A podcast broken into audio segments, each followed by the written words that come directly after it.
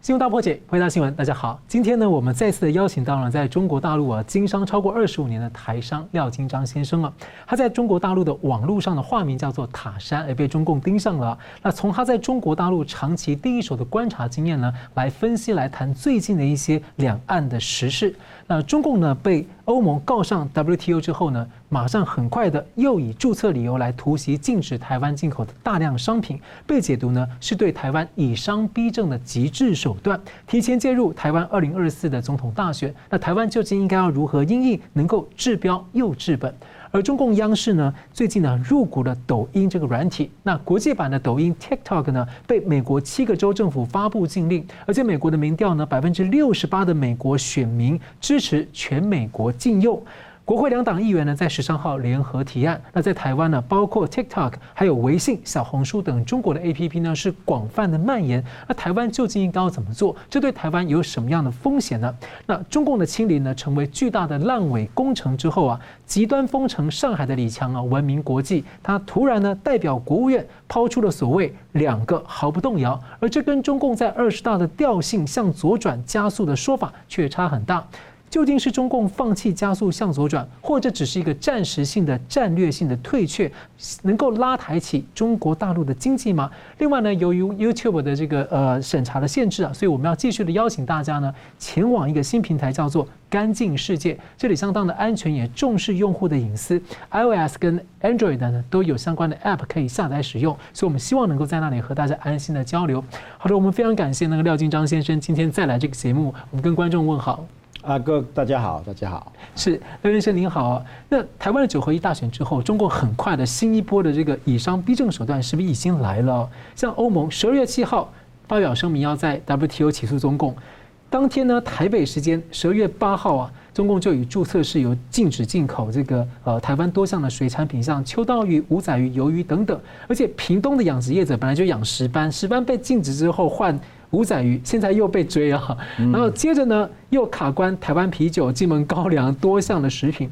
那台湾政府就说这不符合 WTO 的规范啊，程序也不透明，而且中共对待台湾的条件比对待其他国家更加的苛刻。那台湾已经十三次的向世贸组织提世贸组织啊提出了贸易关切，所以想请教廖先生说，这一次有七成的厂商就直接放弃补件，不要了，这。怎么解读？再来就是说，中共还一直说不符合，但是却不说明理由，也不告诉你，就让人家联想到就是好像那种你懂得哈潜规则。所以你怎么看中共这一波的这个对台行动？在中国呢，他一切都是为政治服务的了哈。他所以你你讲的什么 WTO 那个，其实他们不关心呐。他这这种这种土匪政权，他不关心这些东西，但是他一切都为政治服务了。其实我我我的解读是，突然搞这个是第一。他要卡赖清德的二零二四，嗯，造成一种舆论嘛，哈。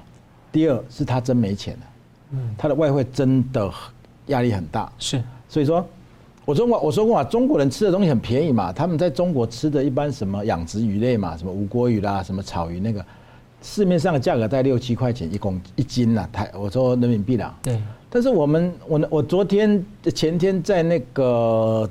这个正好盛弘仪的节目遇到那个陈启仲主主委嘛，他说我们那个五仔鱼哦，池边的批发价就在两百多块了哦，一公一公斤两百多块，那一斤就一百多块嘛，所以一斤也就是说池边价就三十几块人民币，是送到中国去，那一一公一斤不是要卖你一百块？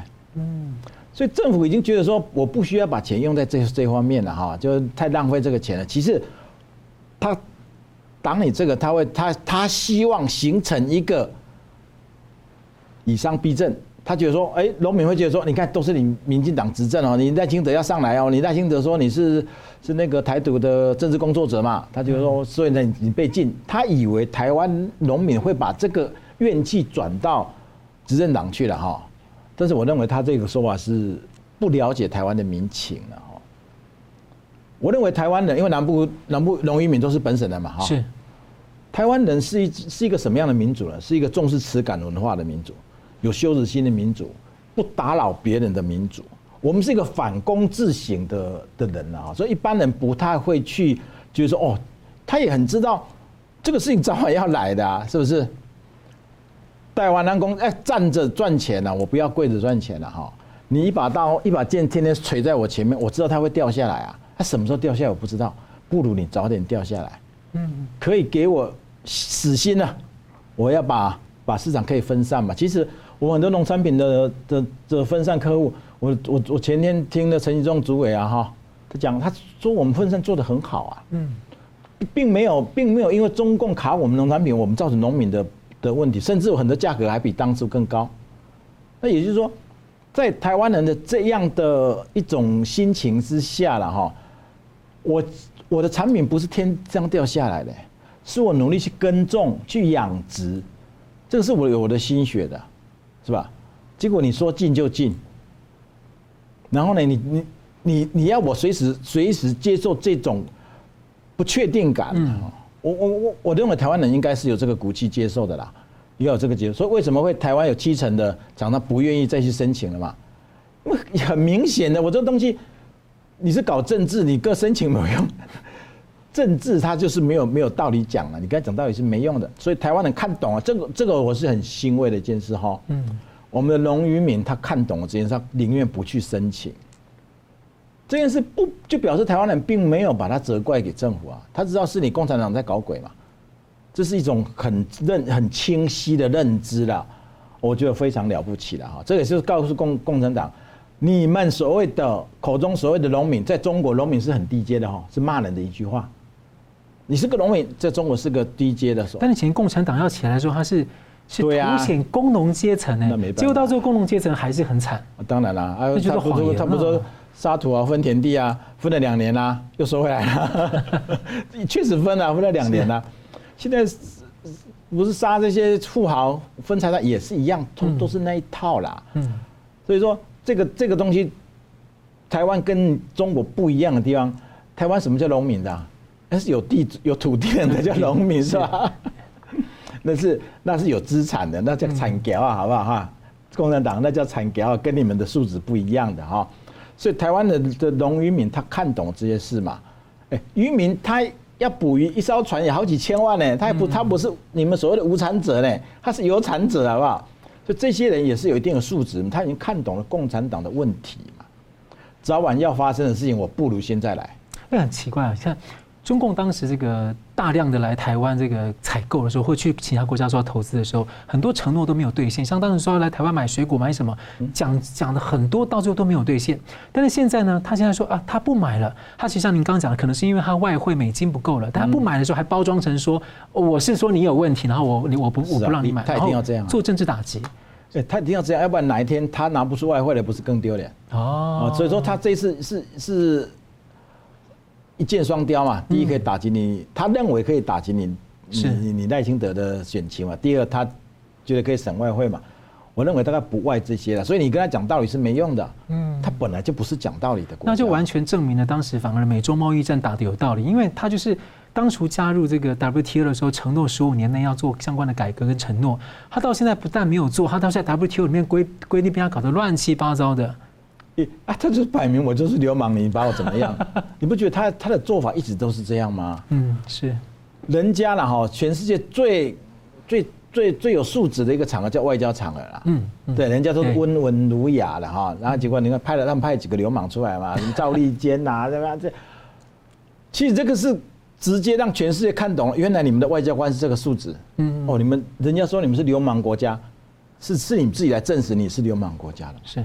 他他的一切都是这样啦，什么 WTO，他什么时候遵守过？嗯，他要遵遵守的话，这个世界就太平了。他他不会遵守的。嗯，所以我常讲了，他们之前那么穷，是因为 WTO 才让他有机会把是把货卖给全世界嘛。对，我九几年就进去了，九几年中国还很穷很穷，两千年左右打加入 WTO 之后，他的贸易现在跟全世界可以做。对，所以他的那个工业化才真的是那个那个工业产品才真的是蓬勃发展嘛。嗯。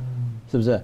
但但是他也没有因此要去遵守 WTO 的的的规矩啊。嗯，那我们接着看到，就是台湾在在这一波里面呢，像嘉德凤梨酥跟益美食品啊两个老字号就透露说，因为中共的补件要求到他们涉及公司的配方等机密，所以他们就放弃补件了。甚至益美是两年前就放弃了。那台湾的政府食品药物管理署十四号也证实说，中共确实要求台湾的指定指定的产品类别要提供。原料配料在产品中的占比啊，要提供产品生产加工工艺哦，以及厂区平面图与车间平面图等资讯。也，在台湾不在大陆，无关公共安全，这合理吗？再来就是说，中共其实长期以来就很为人诟病的，就是他施压要求外商提交机密哦，也有一些国际企业疑似遭到骇客攻击窃取机密，结果不久之后呢，招牌产品。招牌的产品就突然间由中国大陆的竞争厂商，然后呢以低价仿冒，在国际跟他竞争，有大厂就这样倒掉了。那台湾的农渔业者也有养殖技术，水果农产的接枝的育种技术被弄到大陆去了。我我记得我在大概二十年前的时候，其实台湾想要希望大陆，因为那时候 WTO 承诺这个呃智慧财产权啊、专利权的相关的保障啊，甚至育种权等等，希望那个台湾农民可以过去这样子，然后一起发大财。结果反而是。大陆拿了台湾的东西之后，反过来低价跟台湾竞争，所以我想请教您，这个怎么看？说，呃，怎么看这样的一个现象？特别是刚刚他居然要求厂区平面图跟这个原料占比，这这是合理的吗？当然不合理啊！但是这个这个事情不是他们一直在做的事吗？说科技业，他就是说我要市场化你的技术嘛。对，这个他们已经搞了很多年，也不是今天开始搞的，搞了很多年了。可笑的是我们台湾的农业了哈。当时很多人到海南岛去，海南岛去农农农民很多人去海南岛，是，然后在广东、广西这边很多台湾人去了啊，把所有技术都带过去了啦。中国奇怪，中国水果都很小，嗯，我不知道你们去过中国没有？它水果都很小，但我就觉得那时候觉得台湾的水果都这么大、这么漂亮、那么好吃，为什么中国那么小？后面发现，哎，中国怎么在长大啊？它水果原来是台湾人把技术带进去了，嗯。我可以跟你讲了哈，台湾进去搞农业没有一个成功的，一个都没有啦。做工业还有很多人成功哦，哈，农业没有一个成功。我我也认识一些啦，认识一些人啊，最后都是晚景凄凉，技术被人拿被人家拿走之后，你说你跟他租这个地，他说我租二十年，没有，随时把你收回去嘛。他们讲没关系啊，他把我收回去，他要补偿我呀，没有补偿过你一毛钱。所以说，台湾人在这个农业上吃的亏哈。台湾一般人可能不知道，他们一直一般人以为说只有说工业上吃的亏，其实农业吃的亏才大。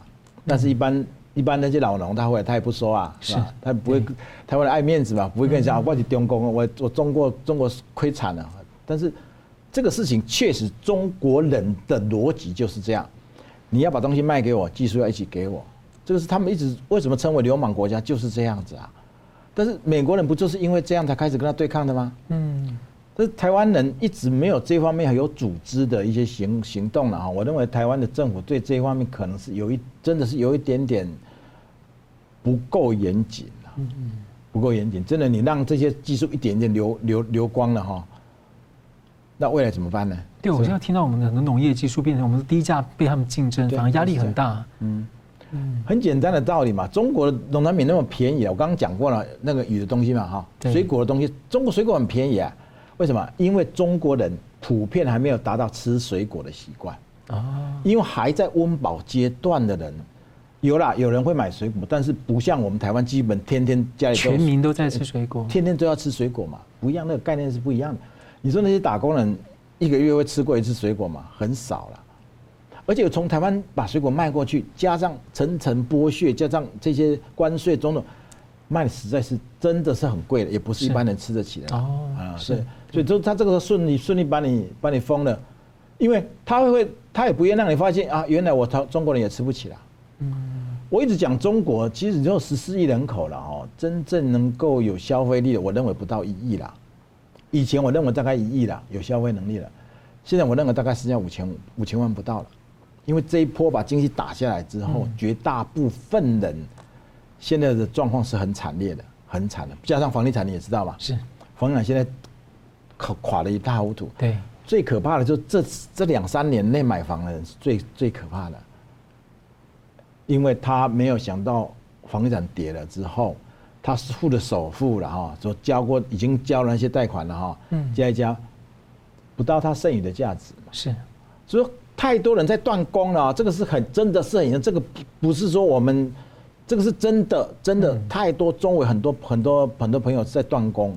对，他不像美国，他断供了断就断供没事，断供了，政共产党还要把你拍卖之后还说，哎，你还欠我两百万，我已经交了一百万了哈，然后又又又又按又又那贷款了几年，交了几年贷款，他现在说剩余的把你拍卖之后，你还倒欠我两百万，我之前已经花了一百多万，所以我什么都没有了，一来一往我可能亏了三百万，房子也没有，什么都没有。这个国家走到这个阶段，其实坑杀的都是中产阶级的。说真心啊，农民也没有多少钱让你坑杀，是他他们他们所有的目标都都放在中产阶级嘛。嗯。中国基本上，它地方财政百分之四十靠卖地了，百分之四十哦。现在地卖不出去了，现在确实到处的地都在流标，然后人民也不敢，你你再怎么忽悠他的，现在他是开始减建立降利率，你知道？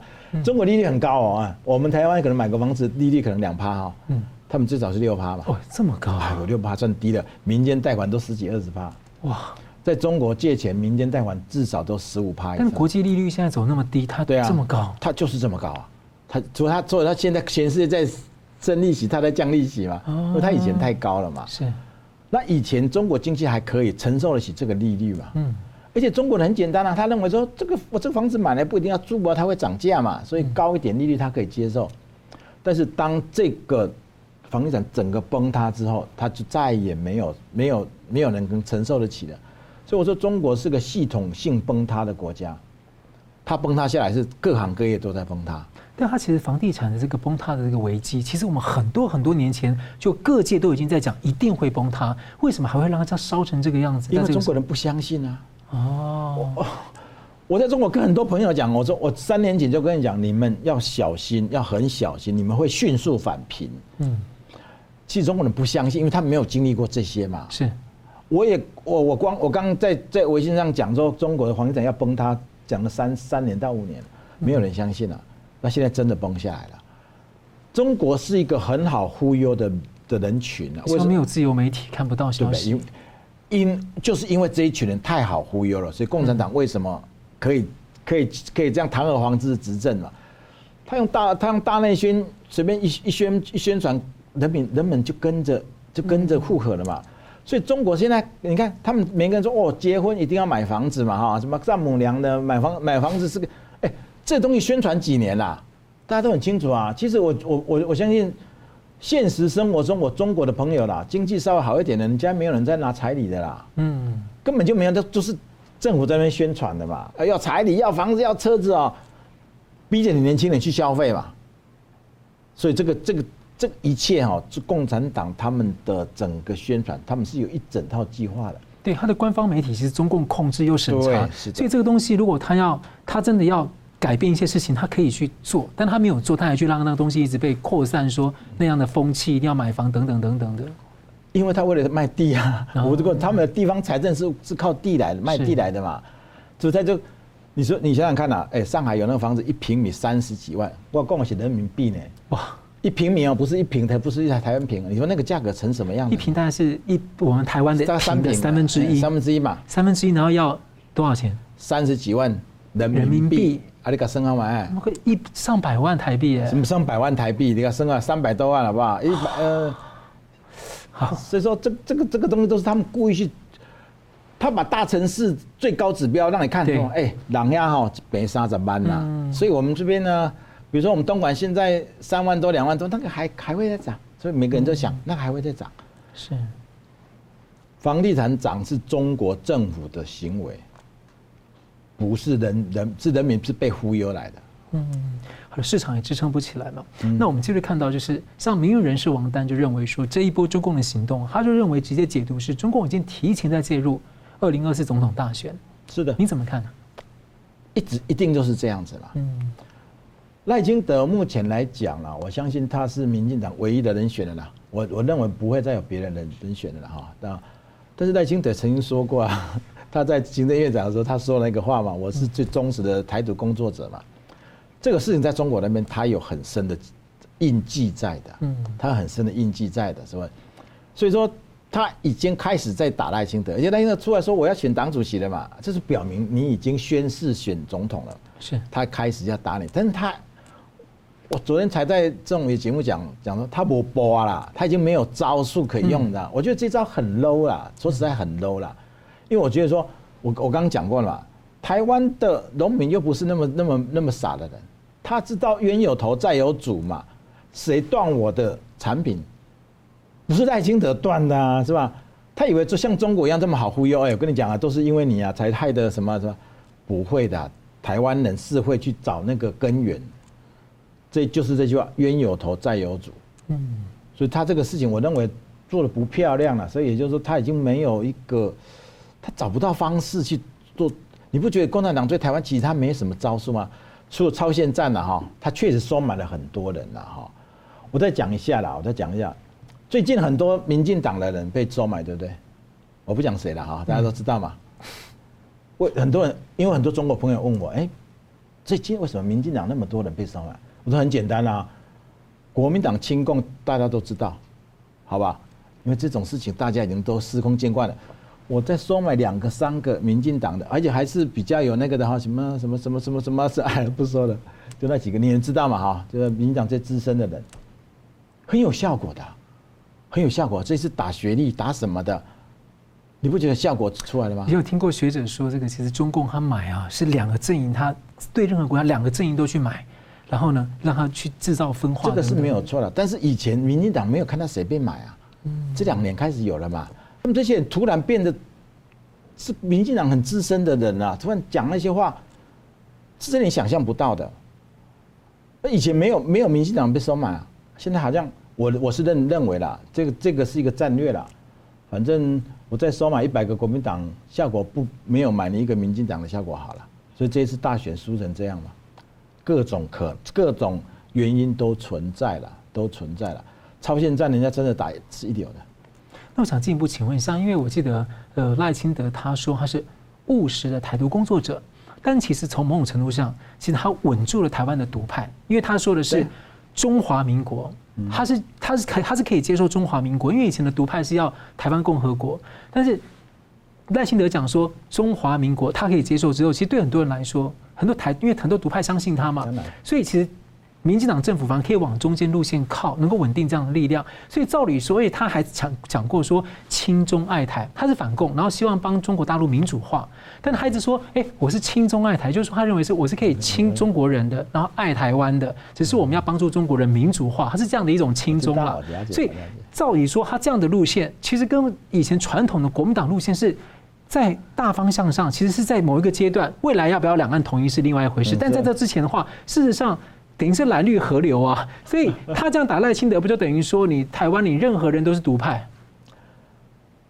我只能这么讲了哈，共产党他没有看懂了哈。嗯，我问你啊，要华独还是台独？如果让共产党选的话，如果你必须选一个的话了，当然他现在说华独、台独都属于台独了。嗯，你要华独还是要台独？共产党要选，他应该选台独才对啊，比较好打。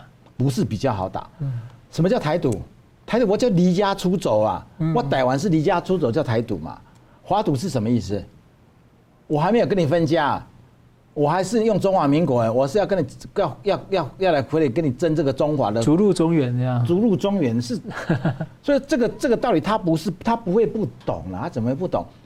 中国人是很期待国民党，我我我我在中国认识很多很多人，那个叫国粉哈，就中华民国的那个中华民国派，嗯，他们是很期待国民党王师回归，嗯。所以说你你如果你如果让台湾继续用华独的话，对对共产党的伤害比台独还要大。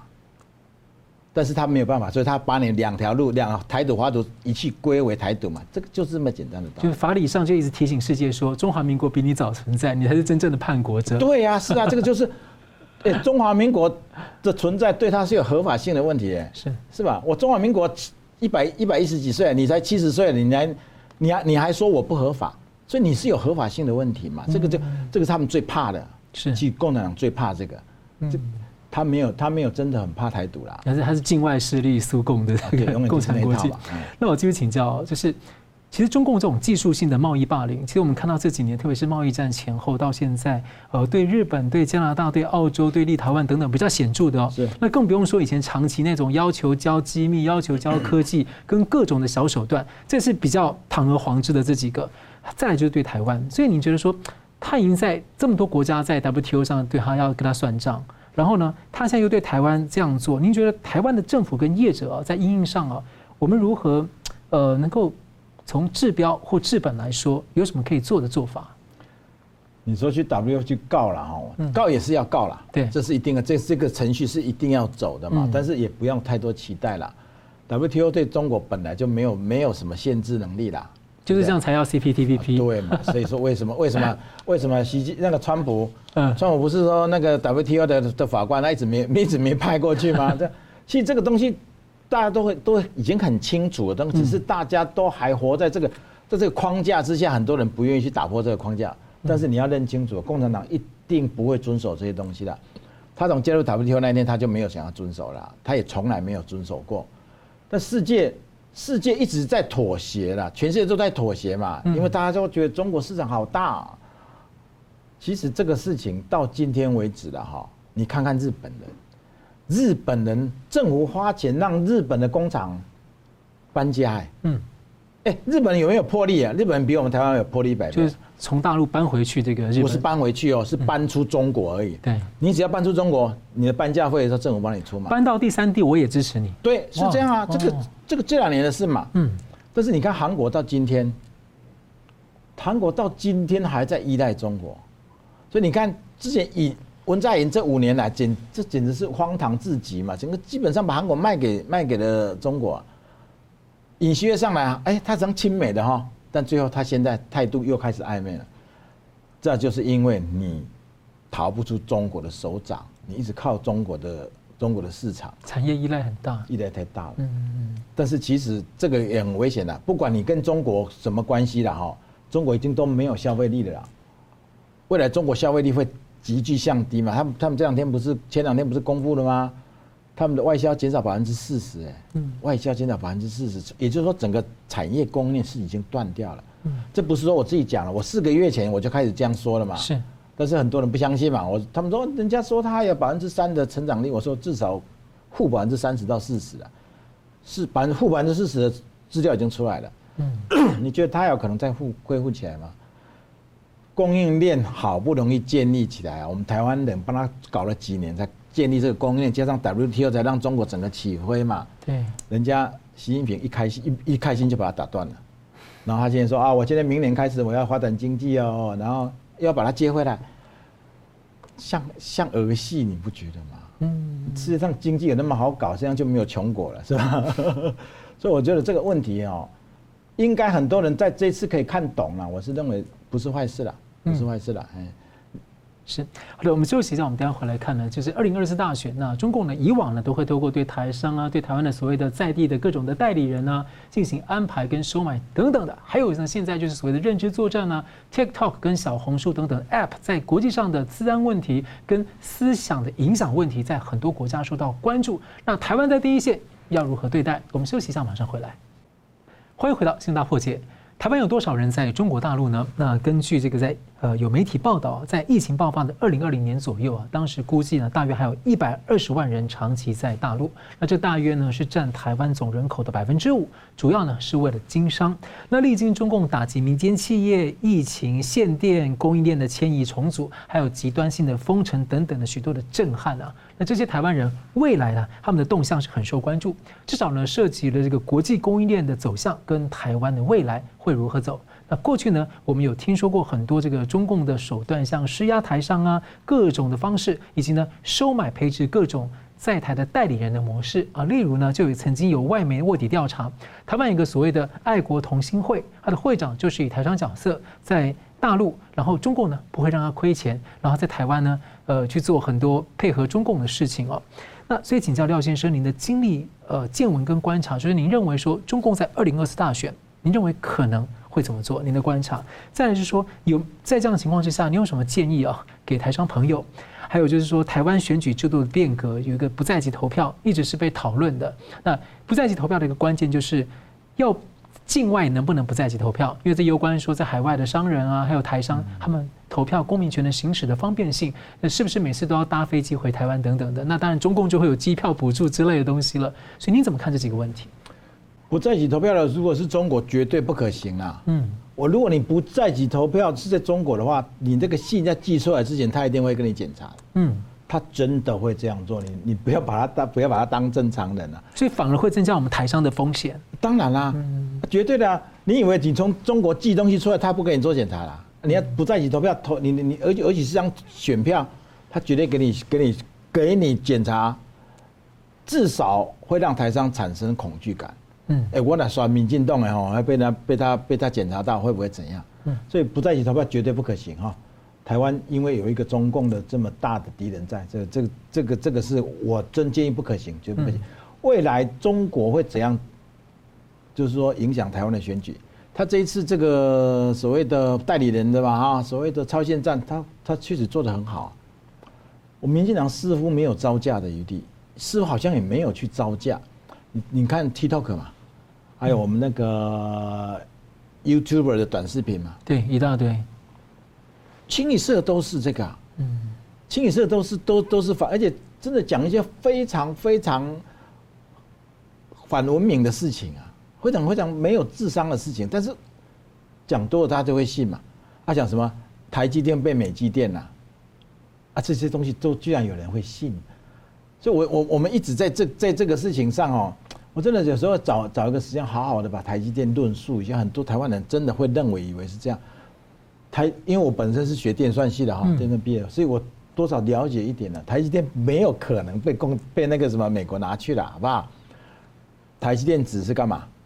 只是在美国生产那个，连美国的军工产业都用的不够了，哪有可能成不？它是不可能商用的，懂吗？第一，它成本太高，它产量有限。美国人不愿意把它的军工武器的芯片放在海外做，他不放心嘛。台积电就是我把这个厂放在美国去，所以它产能有限，它也没准备要商业运转，因为商业运转之后跟台湾是没有竞争力的。但他只做美国的军工企业都快不够用了，这怎么会掏空台湾呢？我们帮助我们的盟国把科技发展的更好，他是会回过头来帮我们的，嗯是吧？这个帮美国就只能帮台湾嘛？这个东西不讲清楚，呃，我们民进党没有人去论述这些东西啊，就让他让他这种超限战这样到处到处满满大街这样，造成他今天这个后果了。他应该要去了，要要去真的要去检讨这个问题啦。你说去把那个 TikTok 禁了，我看以台湾的民主国家哈，以蔡英文的他的概他的念理念里面，他应该不会这样做了。我也我也不知道怎么办，但是我觉得我们一般人呢哈，我们看懂的人更多的去传播这些东西。我我其实其实我也拍了很多那个那个 YouTube 的小短片嘛，我我也一直在做这个了，希望能平衡一点，但是效果不是太好。不是太好，因为我们个人的能力是真的非常有限的哈，所以所有的台湾人有识之士，你要告诉你身边的朋友，这些都是谣言呐，而且都是很粗糙的谣言，你不觉得吗？因连工北朝威都没样讲啊，呢讲的真的是很粗糙，很容易都被戳破的啦。但是这个确实在台湾造成这么大的影响，确实是很遗憾的。嗯，但是我是觉得。也不用太遗憾，好，因为我们还真正的决战是二零二四了。地方政府当然也有影响，哦，不能说地方政府就跟保呃抗中保台没有关系，有关系，但是最有关系的还是总统大选啊。我就觉得台湾人如果二零二四年没有保住的话，你知道会有什么后果吗？会有什么后果？你知道吗？我告诉你，很简单，盟国不会再信任你了。现在台湾有史以来最好的状态，就是说，因为盟国盟军，我们现在很多盟军，你知道，美日北约嘛，和欧盟这个是。你如果这个时候让人家觉得你连总统都是选出一个亲中的话，你现在敢你们敢把你当盟军吗？美国他的国防授权法不是要给你一百亿的美金的的那个武器吗？这些东西人家还敢给你吗？是吧？为什么到今天我们没有 F 三十五？你没有弄懂吗？他怕你军方叛变呐、啊，因为你有很多蓝蓝营人在里面嘛。这个很简简单，为你想想看哦，新加坡都有 F 三十五，韩国有，美国有，唯独反共最前线的台湾没有。为什么？他不敢给你啊！你台湾你有多少多少多少亲中的的将将领，你不知道吗？所以，我们真的是其实这个两党的，这个照理说反共都是两党的一个共同的，照理是一个共同的光谱。对啊，选民应该要去共同督促两党，都这个往一个呃我们民民全民的主流民意来走。那我想再请问一下您，那对于这个中共的这种介入啊，就是对台商的施压，你有没有什么建议给台商朋友？因为他们可能很快，甚至可能现在就在遭遇了。其实哈，我我说了哈，只要不在一起投票，我都不怕了。为什么呢？哪怕你说补助你机票回来，我要投给谁？你怎么知道？嗯，我还是那句话了哈，台商的蓝绿比例跟人民的蓝绿比例是一样的啦，是吧？很很很多人是公中共补助机票，我回来投给谁，我也不会告诉你啊，是吧？嗯，这个倒没有太大的问题了，因为偏绿的人在中国的时候，他我们都是闭嘴的，尽量不说话嘛，啊，因为会惹麻烦嘛。但是我也觉得我的朋友好像也没有受影响，也没有说哦，因为这样我就去就去清供了，也没有了。嗯，这种东西都是每每个人人的骨气是不一样的。我说这个这个人的本性在那里哈，他是不会是被改变的。嗯，当然了，因为现在留在中国的台湾人哦，他最大的问题是什么？他资产处理不了。嗯，他要变现变，不要说钱能不能拿出来，变现不了。我我很多朋友几套房子卖了卖了几年，你知道吗？卖不动。哇。连看都没有人来看，当然你可能可能可能说，呃，深圳啊、上海、北京这个这个地方可能是可以。最近不是很多人豪宅不是一半价格卖吗？对，他还是卖得动。嗯，你二线城市你你降一半也卖不出去啊。那房产听说已经建到了这个足够四十亿人住，啊，对，但是人口在往下降啊。这个我在中国常常在讲，他们都不相信啊。他们很容易被忽悠啊，政府就政府政府给他忽悠，他们就信了嘛。嗯，其实这个道理他们都懂啦，因为你去每个小区的哈，去看晚上去看就好了哈。嗯，入住率都不到十分之一了，每一个小区都是这样的。哇，一直都是这样啊。但是这个房子都卖完了，早就被，因为他们中国人不是每个人都有能力赚做生意，但是他们有钱人就是买房嘛。嗯，所以才会造成造成你今天共产党看准了你这种特性嘛。所以他才能把他的他的财政的重心放在卖地嘛，嗯，这也是你人人民太容易被被忽悠，然后共产党就开始利用你人民中国人的这种特性，造成今天这种不可收拾啊，真的叫不可收拾，他的房地产跌下来了，深不见底的。嗯，我想请问一下，因为我们现代人几乎每个人都是高度依赖手机啊，到哪里你睡觉都摆得很近啊。那 但这就紧密攸关隐私。以严格来说的话，我每天带这个东西就影响我的数据，影响我的思想，影响我的生活习惯。而这个东西呢，严重来说的话，就像我带个。如果他如果他的权限能够被拿走的话，等于就是我好像拿一个窃听器随身带一样。但这样的东西，如果里面装的是中国的 APP，而中国的资讯公司又中共跟他要资讯，他要无条件的上报，甚至中共还现在还入股。所以您觉得说，您怎么看像 TikTok 的小红书？因为我就听说海外有媒体人就很关切，台湾好多小孩子国中小学生在用小红书，还不只是 TikTok，小红书，然后再开始流行用简体字。那他就觉得说，哇，这个东西对年轻人的思想到下一代的时候，他们的世界观、他们的两岸观、他们的一些价值观，整个都可能会不一样，所以就很担心。您怎么看说这几个软体可能对台湾的影响？特别是你在中国大陆，你也长期使用像 WeChat 等等，在大陆必须要使用，怎么看呢？我先讲了哈，嗯。这些东西，你只要用了他的 APP 嘛，在他面前就是裸奔的啦。裸奔啊！我我不是说过我在中国有一个有一些所谓的民主群吗？是。我们不是被喝茶吗？嗯。我们一起被喝茶，那警察就把你就这样丢一份给你看，你看你哪一天在哪个群说了哪些话？我告诉你，完完全全是透明的，完完全全是透明。这我们也被找去喝茶，我们也不不辩解了，因为全部都在这里啊，是吧？你几月几号在哪一个群说哪一哪哪一句话什么什么？他一一叠给你看，我看哎，真的没有错，都是我说过了。说就是说，微信能够做到，TikTok 当然能做到啊，是吧？这个是因为这人体他们开发的嘛，跟服务器是他们那里的嘛，他们的伺服器在他们那边嘛，很容易。而我们在中国在微信上受了很大的伤害，就是我跟你讲，没完全没有了。我不是之前讲过一个一个笑话吗？嗯。一个新疆的朋友，他们在打牌，然后他钱快输光了，跟他打发个微信，跟他老婆没子弹了，送子弹来。他这个他老婆还没送钱呢，警察把人把抓走了。我跟你讲，中国人，中国在对你的监控到了这个程度，你想象不到。至于 TikTok 那个更不用说了，它就是个洗脑的东西嘛。其实他们的所谓超限战，就在都在用这些东西。我一直我们一直都理解，但是你说蔡英文政府。我觉得他好像没有那个魄力，哎。所以像以前苏共在渗透美国的时候，他们就曾经有计划会披露，他们的这个渗透是以十年、五年、十年、十五年为一个一个世代为一个目标跟一个阶段的，很可怕，真的很恐怖。这个事情再不进哦，台湾会为为什么台湾是反共最前线，但是调查起来台湾的反共人数比例反而不高。你说哦，对那个中共反感的人，对，在六七十哎哎美哎，日本九十八九十哎，美国都八十几 是。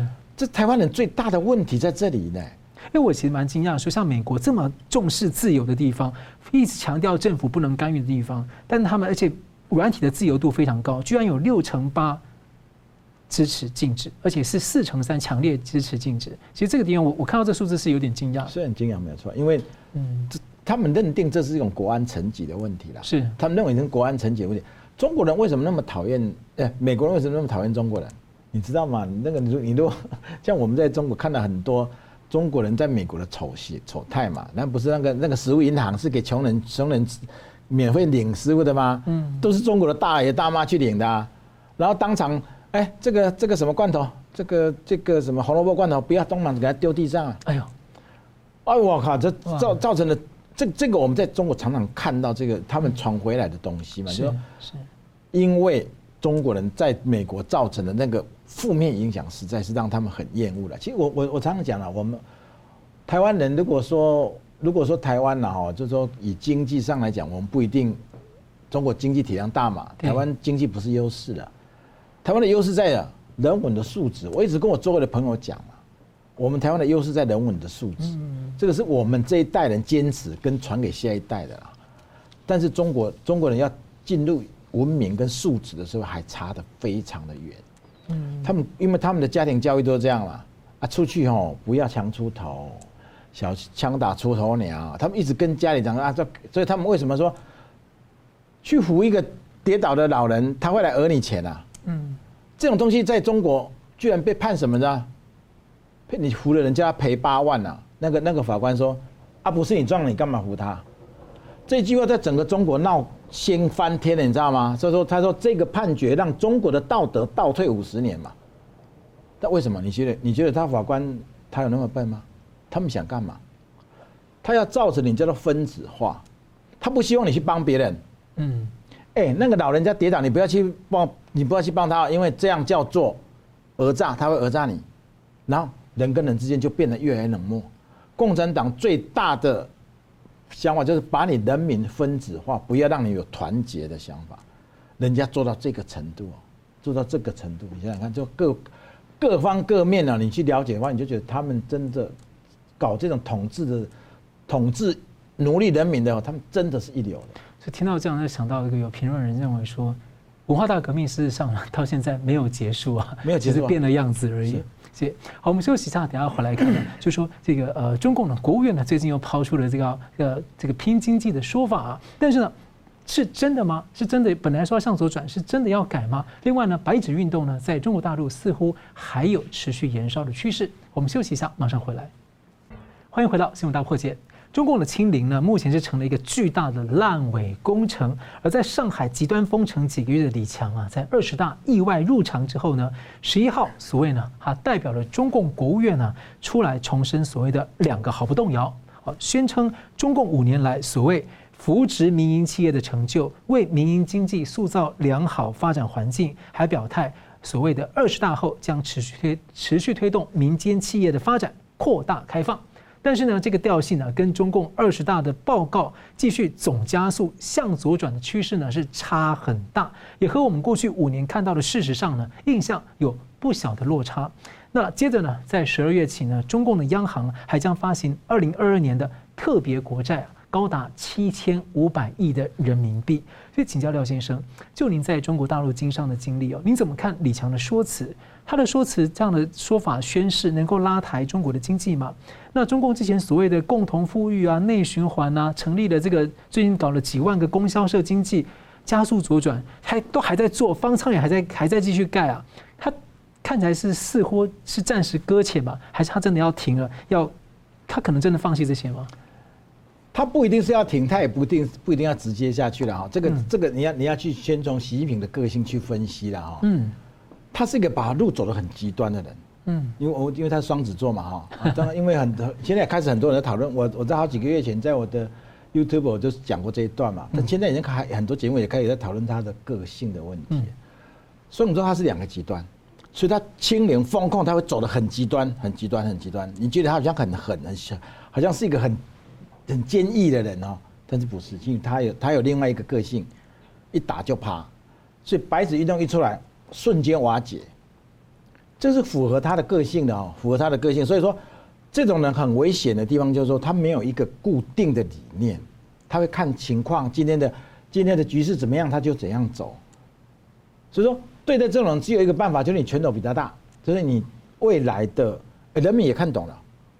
那么看到哎，习近平没有我想那么强嘛，因为他妥协了嘛，这是妥协的一泻千里嘛。是不是？是不是叫一切千里？不过看起来之前已经花了很大量的钱，就是地方已经撑不太住，因为 有点在对防疫躺平了。其实，但他前一天他还是坚坚坚决要清零啊，后一天突然说啊，什么都解开了，这是他人个性的问题。也就是这个人没有那么没有那么恐怖啦，就是这个人真的不是一个可意志力很坚定的人，所以他很多事情你可能常常会看不懂了。啊，至于你说经济的问题了哈，中国现在全面减息，你们可能不知道。中国现在公务员全面减薪了哈，然后事业单位呢，很多省份他告诉你不要低于基本工资就可以了，所以你工厂减薪没有问题哦，不要低于基本工资。我举个例了哈，我我工厂我东莞工厂的工人大概五千块一个月最低了哈，你知道东莞的基本工资多少吗？一千九，哇，也就是说我可以我现在可以啊，来减薪减薪，每个人给你们两千块工资，他都没有办法，因为现在。企业外移的太多了，懂吗？已经都跑光了，他们也不好不好打工了。当这样，你说这样的一个国家的的的经济还能够有什么有什么？而且他们现在有个官员最恐怖的一件事，你们都没有人去谈谈到这个，倒查三十年，共产党没有一个官员不贪的，相信我这句话。这个共产党他他们中国人自己讲的笑话哈，说全部这样枪毙，没有一个是没有一个是冤枉的哈。但是他开始在抢啊，倒查上，而且在做了哦，所以每一个官员其实现在心惊肉跳，他把全国变成一个很恐怖的社会。以前好像说我割人民的韭菜哈，我割中产阶级，我割富人，哎，官员不会啊，那个是我们自家人呐，体制内是我们自家人呐。他现在开始连连自家人，他们认为自家人的的钱都要搞你，看他经济到了什么程度了。嗯。所以说，所以说很多人很很觉得很奇怪了。这我一直讲了哦，政治是一种博弈的。西方的政治是是王权跟神权的博弈嘛，要不然就王权跟跟资本的博弈嘛。中国这两种都没有，因为没有信仰，也没有资本嘛，资本都被他搞掉。所以共产党只有什么跟什么博弈，只有派系之间的博弈了。但是他今天开始搞这个东西，叫什么？第一，动到富人了。第二，动到体制内的人了，这个我认为这个才是真正博弈的开始哦，哈！人民其实在中国人民是没有能量的啦，所以除非说你全中国人都一起涌出来了，但是很难了。所以那个白纸运动能量还不如他现在要倒查三十年所造成的对富人的影响，对体制内的影响。我认为白纸运动有某些因素是这些人推出来的，中国人很少说。很少说一口气，我常讲嘛啊，河南是粉粉红跟五毛的重灾区。你说河南人会去抗暴，我还真不太相信。但这一次这么多人出来，有很多很深层的东西可以值得去讨论一下。跟甚至说他们可能就是看着我就不干预，也许他们就觉得说他们也符合他们的意愿，就是这样啊。而且而且很很多很多背后人家有多少人在 support 的哈，你可能都不，我们都看不都还看不到。嗯，我们继续看到这个白纸革命呢，在海外啊持续三个星期啊，在一些国家的大使、中共大使馆前都还有抗议的人潮。那十二月十二号这个晚上呢，中国大陆至少有五个省份呢，福建、江西、江苏、四川、云南。啊，至少有六所的大学爆发了学生抗争。那其中呢，大部分是医学院校的这个研究生要求同工同酬。那其中有些学校妥协，有些学校镇压了啊。那这是否就是也许也许白纸革命的启发跟延烧呢？因为呢，这个白纸的诉求可以从抗议极端的防疫喊出共产党下台。这张白纸呢，其实你可以写上任何你的自己的心声，因为中共是什么都不让你抗议的。所以，就算我要抗议这件事情本身就就有它的意义所在。所以，我想请教廖先生怎么看？您觉得？白纸会持续扩大延烧的各种议题吗？啊，然后再来说，一般认为呢，白纸革命导致中共的停止清零哦。不过呢，中共现在一手在反扑秋后算账，然后一手还在继续的大概方仓哦，然后还发行七千五百亿的人民币的特别国债。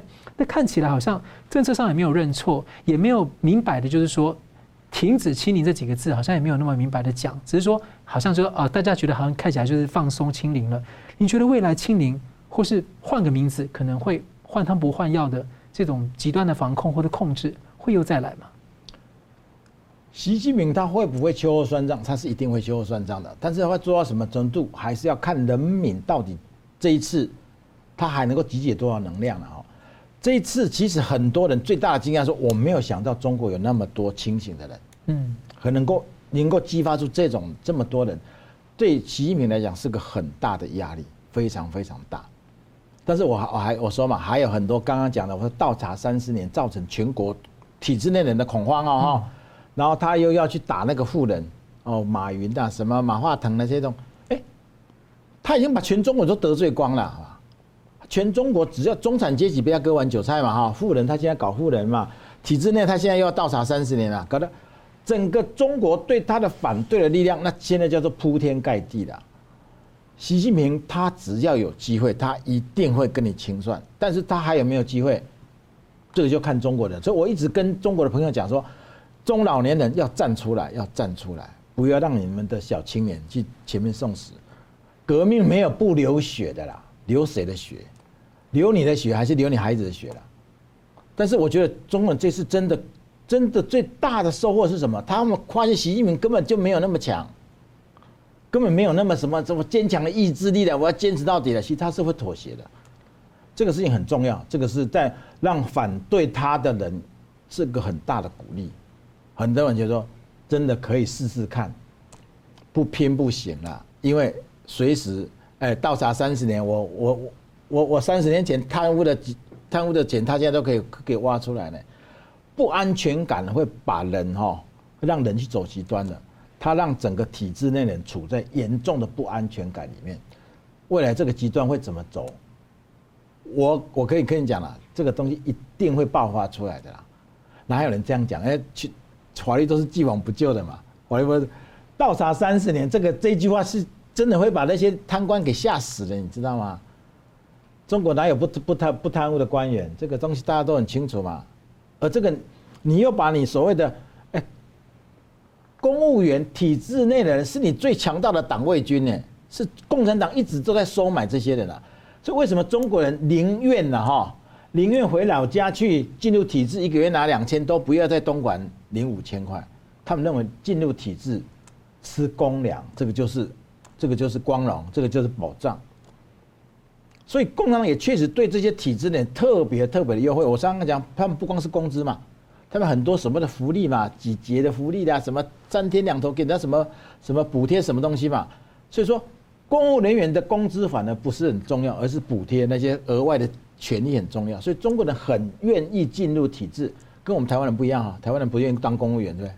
中国人是以进入体制当公务员为荣，哎，还是光宗耀祖的。你今天把你最大的党卫军说要给他倒查三十年，而节目最后呢，我们请这个廖先生为我们做一分钟的总结。所以说，昨那呃前天我去公司了哈，参加参加公司的节目，它是一个全英文的节目，当然我是我也听不懂了，我是戴耳机的。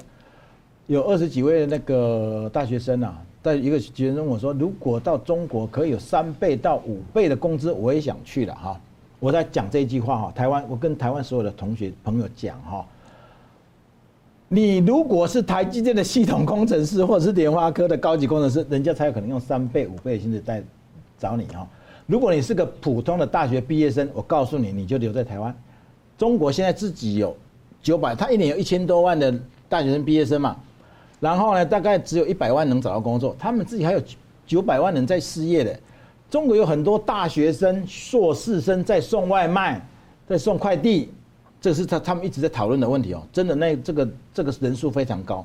比如中国的失业比台湾还要严重一百倍，所以说中国是一个下降趋势，台湾是个上升趋势。如果你在台湾都找不到好工作，你不要想去中国找，哪怕台商的台干，我告诉你，以我们台商找台干，比在台湾找干部还要严格。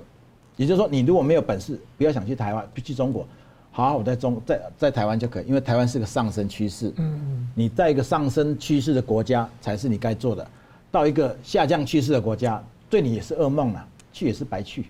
是。好，非常感谢廖金章先生的分享啊，也感谢观众朋友的参与，也要邀请大家呢尽快的加入新平台《干净世界》。好了，新闻大破解，每周三五再见。谢谢，谢谢，谢谢。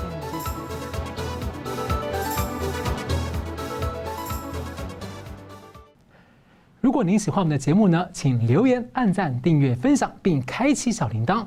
那么，感谢各位呢长期对我们的支持。新闻大破解团队呢将持续为您制作更优质的节目。